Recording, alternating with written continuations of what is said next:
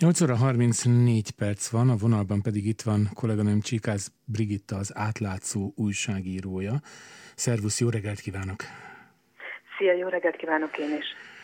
Ami miatt kerestünk, az a legújabb cikked, amely a, arról szól, hogy hiába jelezte az Olaf, az Európai Korrupció ellenes ügyészség hivatala a magyar hatóságoknak, hogy komoly gond van, négy éve nem találja a NAV a híd a munkába, munkavilágába projekt felelőseit. Ugye ez egy, talán emlékeztessük a hallgatókat, hogy ez a projekt, ez tulajdonképpen milyen körhöz köthető, és mi volt vele a probléma? Ez egy felzárkóztatási program volt, azzal a célral, hogy minél több állástalan roma kerüljön be a munkaerőpiacra, a projekt az igazából 2013-ban indult, 2015. szeptemberében zárult, és a történet érdekessége, hogy már ennek, tehát a, zár, a befejezés előtt már voltak jelei a túlköltekezésnek, a felesleges kiadásoknak, hogy a program nem egészen úgy valósul meg, ahogy azt tervezték. És aztán ugye ennek a következménye lett az, hogy egyrészt csökkentették ennek a programnak a keretét, hogyha jól emlékszem 5 milliárdról 2,5 milliárdra, Így majd van, utána vissza igen. is kérték, vissza is kérte a minisztérium ezt a pénzt. A, a, igen, amit kifizettek, amit kifizettek. A, a programra. Ez 2016-ban történt, a roma önkormányzat nem tudta visszafizetni, és ekkor érdekes módon a kormány teljesen kisegítette a szervezetet, és ezt az összeget, ezt az 1,3 milliárdot, amit előírt az enni visszafizetni, ezt odaadta nekik egy speciális támogatásként. Adófizetői pénzből? Nyilván. Másból a kormánynak nem lehet pénze.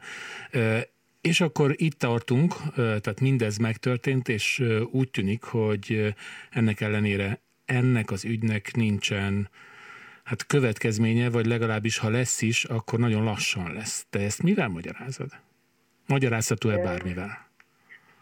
Jó kérdés, mert az Olafos ügyek sorozatom korábbi cikkeinél is előfordul az, hogy míg az Olaf meg tudja állapítani, hogy mi történt, addig a magyar nyomozóhatóságok nem jutnak egyik napról másikra semmire sem, és ez kivételesen a, most az a program, aminél azt mondom, hogy érződik nagyon rajta a nyomozás sikertelenségén, hogy már ilyen körben fonton fogalmazok elnézést, de mhm. lényeg oda akarok kiukadni, hogy mindenki tudja, hogy Farkas Flórián, aki ezt a programot koordinálta, a miniszterelnök szövetségese választások előtt többször kijelentette, hogy a Fideszt kell támogatni. Tehát van egy politikai szándék, de ez egyben persze nem jelenti azt, mivel itt, hogy mondjam, a kormány is látja a problémát, másképp miképpen lehet volna az Ó, lehetséges, hogy, nem, persze, sok minden hogy, történt, hogy, hogy visszakérik a pénzt, hogy leállítják a programot, és a többi, és a többi. Szóval, hogy, hogy lehetséges az, hogy ez a védelem, ez a választásokra való tekintettel ideiglenesen illeti meg Farkas Flóriánt, vagy és később ez az ügy megnyugvóan, vagy megnyugtatóan annak rendje és módja szerint halad majd egy végkifejlet felé, ami ilyen végkifejletet általában az ember ilyen bűnesetek kapcsán el szokott képzelni? Nagyon jó a kérdés. Erre leszek kíváncsi, én is hiszem most az EP választások jönnek. Lássuk, hogy mire jut a nyomozóhatóság jelen esetben a NAV. Uh-huh.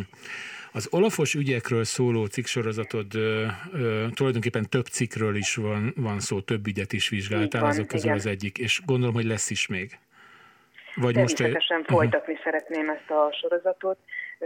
A nehézsége ennek a dolognak az, hogy az ügyészség csak az Olaf számokra hivatkozva és nagyon rövid leírással adta meg, hogy milyen projektekről van szó, és ezeket vissza kell keresgetni, be kell azonosítani.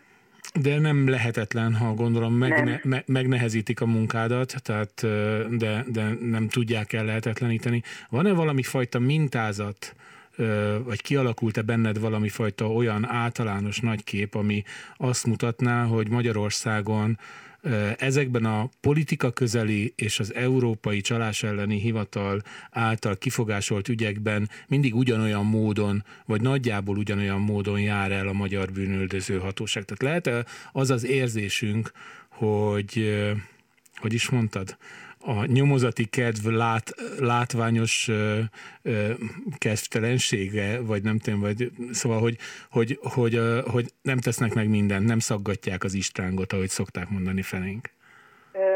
Lehet, hogy, hogy félve nyúlnak a nyomozóhatóságok ezekhez az ügyekhez. Lehet, hogy az Olafnál ugye nem Magyarországon van, semmi köze a politikához, lehet, hogy máshogy állnak hozzá, de azt azért meg kell jegyezni, hogy a cikk sorozat első részé, része az pont az volt egy kutya fitness gép megépítése, működtetése, ami teljesen kamura sikeredett, és abban az ügyben felfüggesztett börtönbüntetést első fokon kiszabtak a vádlotra. Hát igen, de hogyha mondjuk egy kutyafitness pályázati pénzének a szabálytalan felhasználását vagy kamuzását összehasonlítjuk azzal, ami itt egy több milliárdos és országos hatókörű programmal, hát azt mondani, az egyik nagyságában vagy jelentőségében nem hasonlítható össze.